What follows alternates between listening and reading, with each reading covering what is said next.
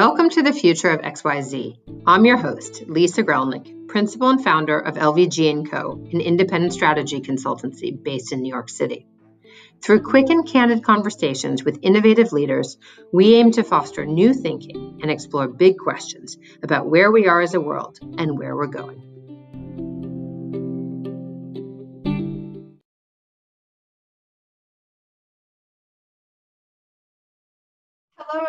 To this week's episode of Future of XYZ. With us uh, is Shalini Govil-Pai. Uh, Shalini, welcome to Future of XYZ. Thank you, Lisa. Very excited to be on with you. Well, I can't wait to talk about the future of TV. Uh, you, as general manager and vice president at Google TV, certainly, uh, and then with a background at Pixar and YouTube, certainly know a thing or two about it. Um, but we got to start with the most important question first. What is your favorite TV show? Great question, Lisa. Um, I'm going to give you two. One is, you know, when I was growing up, uh, the Foundation series by Isaac Asimov was my all-time favorite. Uh, I think I was I got into science and tech a lot of because I was reading his novels, and so now to see Foundation on Apple TV Plus is quite it was quite impressive and amazing for me. And although the, the show doesn't quite follow the book, uh, it's still very interesting and very well done. So that's something that I'm, it's definitely up there and I've been watching. And uh, my favorite, favorite is uh, HBO Max's Succession, which uh, they're now on season three. Uh, really gripping, you know, really very interesting tale about ambition, career, changing dynamics, and family dysfunction um, but still like the family staying together. And so, so those are my two right now. It's great. Um, it's funny. You're the second person in a couple of days who's mentioned foundation to me. So I think I'm going to have to check that out. Check it out. Yes. Um, so let's talk about, I mean, when you describe Succession and you talk about why it's, you know, compelling for you, I guess the question is what makes TV compelling at this point? I mean, you've obviously had lots of experience. What is it that's kind of universal? You know what I think is universal about TV? So first of all, like I, I, you know, we talk about TV and we actually mean two things. And so a lot of people sometimes use them interchangeably. One is TV, the content which is what is the tv shows that are out there? What is what are the movies that are out there that are coming on tv that's what i call the tv content but we refer to it as tv um, and this day and age you can watch tv content on any device. Mm-hmm. um, so and moving over to the device side there is tv the device the actual television set. Um, and like I said, there are other devices which you're watching TV on. You're watching it on your iPad, you're watching it on your phone, a lot of people, a lot of the younger kids think of their tablet as their TV. Yes. And so, you know, that word is getting a lot interchangeably used. But in my mind, like the reason people love TV, which is watching content, is because it tells stories, right? It tells stories that entertain us, they tell stories that inspire us, they tell stories that make us think, right? Like, I, oh, I, I didn't know that was true. And this TV show made me think about it. And so those are the reasons that I think people love TV. It doesn't matter what age you are. Uh, it's just depending on your age, you watch different things and you watch it on different devices, but you're still really watching TV. It's interesting because I think when we think about TV, to your point, I, and I want to explore both of these sides, right? The content side and the device side. But I do want to talk about the device because when you think about the heyday of TV, I still think back, you know, kind of to the 1950s, this Americana, you know, when the TV set was the centerpiece of the family life and the living room. But at least in America and, and in many places, you know, the TV was a center of, again, family and community, but there were very few networks and few shows or content. So people, there was a there was a kind of um, universality to the experience that has obviously changed fundamentally. What do you think, you know, about this kind of distribution of content, not to mention, you know, the, the, the wealth of it, we'll get to that. But in terms of the distribution, does that change the experience and the impact? Yeah, definitely. It's the golden age of content right now, right, Lisa? Like there are, there are, um, because of the internet, anyone can be a creator. And basically, if you go onto YouTube or TikTok, everyone is a creator and everyone is telling their own stories through video, what we call sight, sound, and motion. Um, so I think definitely the distribution has gone much higher, what I call the heyday of content. Uh, we refer to this as UGC, user generated content. Um, and then you kind of step in the middle spectrum, which is more what we call creator content, um, a lot of people are calling it the cre- new creator economy, where people are actually telling stories to make a living. So it's not just for fun, which is what UGCs are. It is actually to make a living, and and you know the, that economy is now 100 billion plus dollars. So it's growing and it's really becoming big. And these are all like the creators on TikTok and on YouTube. And then we have the higher end of the spectrum, which is companies like Netflix, HBO Max, and the cable television of the pa- of the of the past and the future um, that are making content that is very high production, like Succession that I just talked about, or Foundation. What we typically used to think of as TV shows, those are still happening, but the spectrum, as I as I mentioned, is getting a lot wider, and so people have a lot more choice, which is great. Like I, who doesn't want choice? What becomes difficult in that is a how do i search and find content that i really want to watch? Because there's so much of it. That is that is an overwhelming reality for for me yes. yes. And in fact like on google we had done research before we launched my product google tv one of the elements that we found from our consumers was that they were spending 30 to 45 minutes just trying to find what to watch. So they were not watching they were trying to find it um, and that's one of the uh, aspects that my uh, product, Google TV, really tries to fix is really helping you find something to watch very quickly. Mm-hmm. But that's one problem set. Uh, the other problem is for the creator side is that they're seeing because there's so much content they're seeing lower number of audiences than they did in the past so cable tv for example at one point like you said may have had 50% of america tuned in to one show and having those communications that you were talking about now that's a little bit dropped off because they have more choices but i still think like you know trending content like succession for example i will bet you like 50% of america not if not more will get to it. It's just not live anymore. Like you'll watch it on demand. You'll watch it when it's convenient for you. You may watch it on your phone or your tablet but people do get to those trending content. So, so i think they eventually do get the audience that they they were they look forward to yeah, well, it's, it, you, you talk about trending content. And so I grew up in Los Angeles without a TV for most of my childhood. So it's kind of this weird dichotomy. And I always feel a little bit, you know, kind of behind the eight ball on pop culture. But I will say that I, I recently took to Ted Lasso uh, in such a major way. And everyone had been talking about it. And in fact, in an interview you recently gave, you quoted uh, kind of not direct quote, but basically said like, "What makes a great leader?" And and you you referred to Ted Lasso.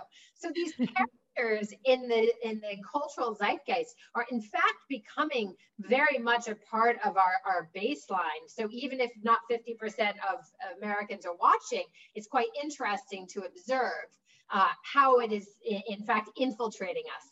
Can you talk a little bit about a topic that's very important these days? And I know you're close to at Google, which is DEI, right? In, in, terms of the equity, inclusion, diversity that is required and needed to keep things moving, what is the role of TV and the responsibility, frankly, of content uh, to present the right face? Yeah, um, that's something very close to my heart. Um, you know, the thing about TV, the reason we all love it is because it really changes our behaviors you know like and some of it is subconscious like stereotypes that we see on shows they kind of stick with us. And so our goal should always be how do we create content that doesn't create stereotypes but really he- helps us all expand our mindsets? And so that's really really the big focus for us on google tv uh, one of the features that we launched recently was called what to watch um, and continues to uh, come out every month. So, what we've done is it starts from the insight that you tend to watch what your friends or trusted sources tell you to watch. Like, hey, Lisa, watch Foundation. And right now in this show, you said you were going to watch it because I mentioned it. Um, so, that was the insight that made us go into a set of really great influencers who come from diverse backgrounds. And we asked them, what made you who you are? Like, what shows and movies inspired you? And so we've had um, Laverne Cox from Orange is the New Black. Uh, we've had Hasan Minhaj. They both have already launched their Watch With Me series, and you should see some of the content that they describe that inspired them. They're just amazing shows that will just break all kinds of stereotypes and really expand how you think about things. Um, and we've seen tremendous uptake from the watch list that they've recommended. We have a whole roster of creators and influencers who are going to be coming on our watch with me. Uh, so like, keep an eye on like it. But that's something I'm very passionate about. Sorry. It's like Oprah's book list. Exactly. It's exactly like that. It's very fun. That's very cool. You talk about, you know, the search technology for which, of course, Google was founded and is known, and incorporating that into helping people like myself who are lost in the content uh, morass uh, that exists what other technologies are coming down the pipeline for TV that we should look for? I mean, and I and I ask it knowing that you came from Pixar, where you started your career working on Toy Story and A Bug's Life, which were the very first, if I'm not mistaken, uh, computer generated animations. So technology is obviously close to your heart. Um, what are the technologies that we can anticipate kind of starting to play more of a role? Yeah, Lisa, the way I like to think about it is if you think about TV, the device, not just the show, but the TV, the device, it has also evolved over time. It used to be that there used to be those really fat, I don't know if you remember, those really fat TVs, the cathode ray TVs with those two bunny ears that used to jump out. That was how TV used to be. Um, and people would like shake the antenna to get the reception. Then we had cable TVs, and the TVs started becoming slimmer and slimmer um, but they were still very much the content you got on it was streamed from a cable satellite, so what, what we call broadcast, or from over the air. Now, in today's world, the TVs are getting smart, what we call smart, because they're eh, internet enabled. And so they can actually do computations for you. Um, and so that's what makes TVs now even more interesting because they're actually smart TVs and people are expecting more from them. And so, you know, from our side, of course, search is a big part, like helping you find quickly what you want to watch. We have voice enabled TV, so you can just talk to it. You know, you don't want to be lifting up your remote or other things. You just want to tell it, hey, TV, help me watch this, or turn off the lights, uh, or like, who's at my doorstep? And, you know, it brings up a video of your uh, doorbell at the at the video on your doorbell those are all like experiences that tvs are bringing to life the the couple that i'm really excited about one is fitness so you know during covid what we saw was people stopped going to the gyms but they started using their living rooms as their gyms. I mean, if you look at my living room, I have a ton of weights there, and I turn it on in the evenings and I'll watch a video and I'll work out to it. So we saw a huge uptick in terms of fitness applications uh, which I thought was really interesting. And you would have never thought about it on real TVs. But here now, TVs are able to provide you, like we're able to provide you a Peloton app or a Les Mills app, and you can just tune into it and work out. And I added benefits if you have a watch, you can actually synchronize your heart rate and watch it on TV. You kind of maybe over time, what we've been thinking about is you get a personal trainer that's really AI driven, but it's tracking and it's telling you move faster, go slower, or maybe posture detection that's as well. So that's one thing that I'm really excited about. Um, and then as TVs get cameras on them, I think video conferencing. So instead of me and you conferencing over a very formal um, space, you know, we could be lounging around in our living room talking to each other. Mm-hmm. And so mm-hmm. those are like a couple of things that I'm very excited about. So is there eh, what I'm hearing in all of that, which I think is probably obvious, but I think we should spell it out, which is this kind of confluence of all the devices slowly merging into one. Yeah. Yeah. You know what we call it at Google? We call it computational devices, like devices that can com- compute certain things for you. Um, and TVs are becoming those, just like it's not as powerful of, as your phone, of course, it'll never be. Um, however, it can be pretty smart and it can do some very intelligent processing. And then you can make use of it in many different ways. Um, so in all of the work that you've done, which is again very, very impressive, Um, what would you say is like the main? I mean, I, am I'm, I'm curious why. First of all, I guess I'll, I'll I'll take a step back. You grew up in India. You were the only woman, I believe, if I'm Eh, or maybe not just woman, but the only person studying computer graphics at the Indian Institute of Technology, IIT, which is, of course, like one of the best engineering schools in the world.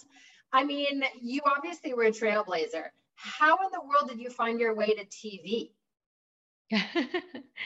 um, so I'll tell you a, a funny anecdote, which was I grew up in Bollywood, and Bollywood was just in my blood, and I wanted to be part of it.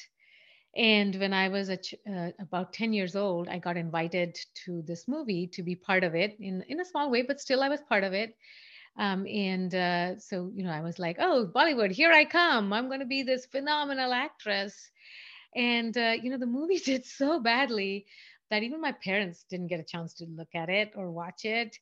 And then many years later, as I was working at YouTube, I'd asked my team in India, hey, can you find this movie? Like, let's digitize it and put it on YouTube and they couldn't find it because no one had bothered to digitize it. That's probably how bad it was. So, anyways, that kind of told me like maybe acting is not really what I want to do or what I'm good at. Um, and then at that time, I started noticing Pixar animation. They had started coming up with early short films like Tin Toy, which they actually got a, a Grammy, I mean, sorry, an Emmy for. And that kind of opened my mind that maybe there are ways that you can use technology to make movies and maybe that may be the better way for me to enter. And so that's really what got me into computer science with then over time a specialization in computer graphics and then joining pixar um, as my first job out of college. And that's that's really where my tv journey started. That's pretty amazing um, and if you were to think about like what you learned during your time at Pixar that you were then able to take to YouTube that you're now applying, leading and launching Google TV, which you launched kind of at the height of the pandemic last year. I mean, what is that red thread that keeps you coming back for more and that you really see is going to take your own career, but also TV into the future? Yeah, yeah, you know, um, uh, well, when I was at Pixar, I was looking at the production side of entertainment, like how do you produce things that are entertaining? Um, so I learned a lot about storytelling and entertainment and production life cycles. Um, and then as the internet started coming about, I was I've always been a technologist at heart. And so as I saw the internet technology kind of picking up and really revolutionizing and democratizing how people could put their viewpoint out there through web pages or through blogs, I realized like, hey, maybe this is an opportunity for video as well. And that's when you know i started looking at youtube. And so when i joined google i actually moved to youtube to really help think through how can we as youtube really democratize the storytelling aspect. So i was in charge of the creator team so really my job was to work with creators like pixar and smaller guys like i said the ugc guys the creator guys and then of course the, the top end. Um, my job was to work with all of them to ensure that they could find success. And you know what does success mean? It means reaching an audience and, and at some point being engaging with the audience and then at some point monetizing that audience as well. Um, and because i came from pixar it was a really a, a really great spot for me because i've been where they were. You know i've not done it through the i had not done it through the internet but i knew production life cycles. I knew what inspires. I knew what entertains. And so i could really speak their language to really help bridge the divide between high tech and creativity. And that's really what i what got me at youtube and really helped me scale our entire app and our program there which is phenomenal. I think the statistic was you brought it from 20000 content creators to 20 million or something uh, quite wild. Yeah 2 million yes. So I think um, I think one of the things, and as we're looking at wrapping up, I have a couple of last questions, but one that really stands out to me is you just used the word monetization, right? I mean, at the end of the day, TV has always been big money, right? I mean, you think about like a classic, you know, Super Bowl ad, for instance. I mean, as we really look at an ubiquity of content, a diversity of platforms, um, what and devices, of course. How is advertising changing and the monetization of content in general? I mean, those are two different things, but where mm-hmm. does the role of money and revenue come into all this? Yeah. Yeah, you know, sometimes people don't like to talk about money, but in the end, like no one can sustain if you cannot make money. Like whatever you put in, you have to be able to get some returns on it. That's just how businesses work. And for TV, there have always been two primary forms of making money. One is, as you mentioned, advertising. The other is subscription. So you're actually paying a subscription fee like used to do for cable. Now you, we do for Netflix and HBO. It's kind of a monthly or fee. All of them.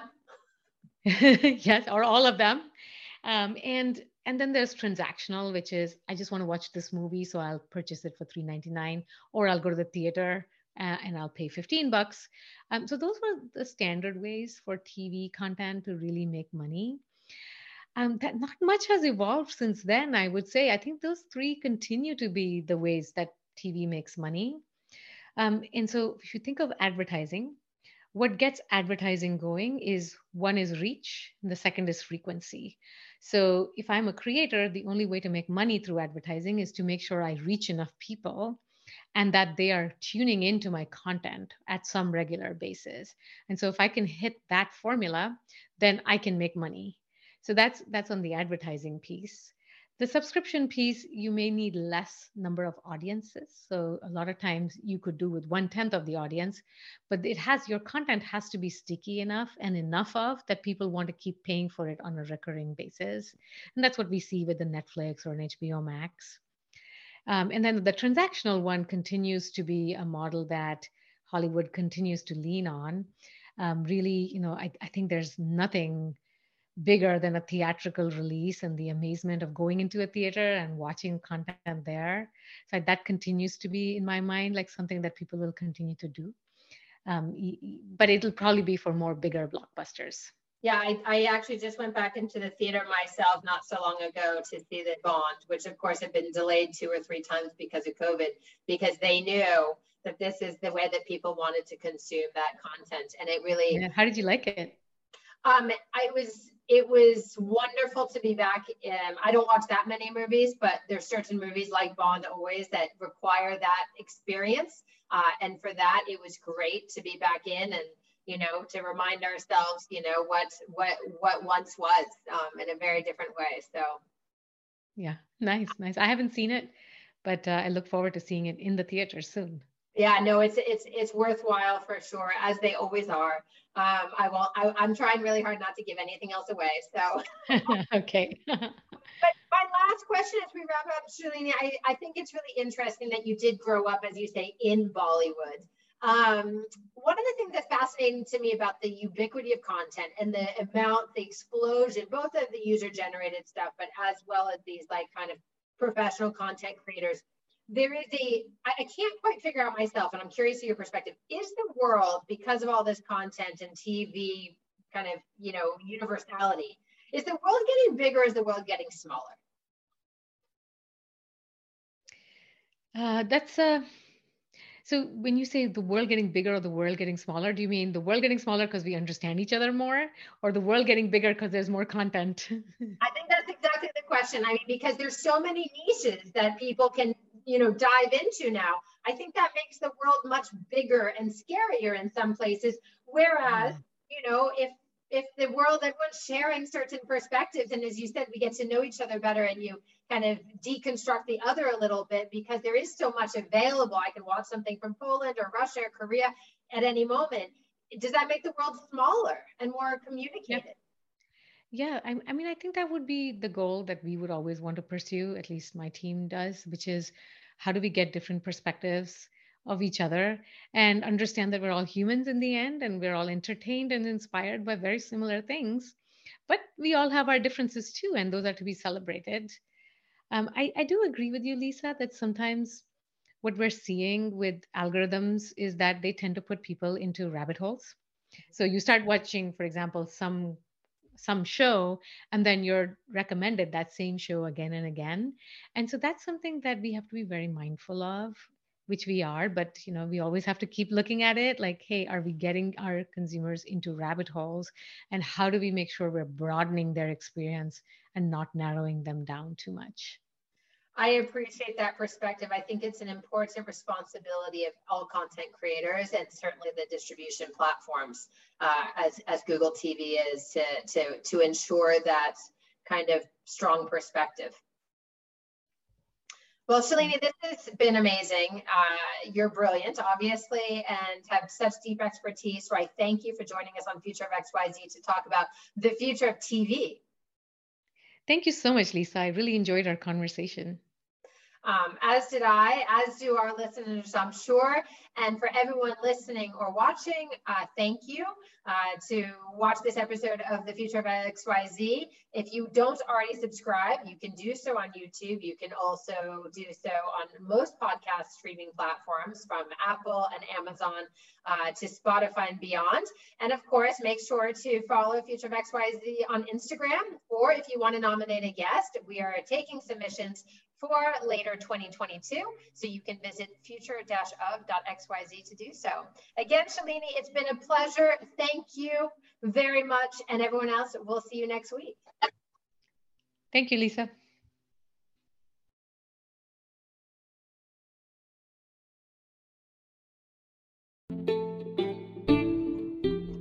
Thanks for listening to the Future of XYZ. If you like what you've been hearing, please follow Lisa Gralnek on LinkedIn visit future-of.xyz or subscribe to the Future of XYZ podcast on Spotify, Apple, or wherever you get your podcasts.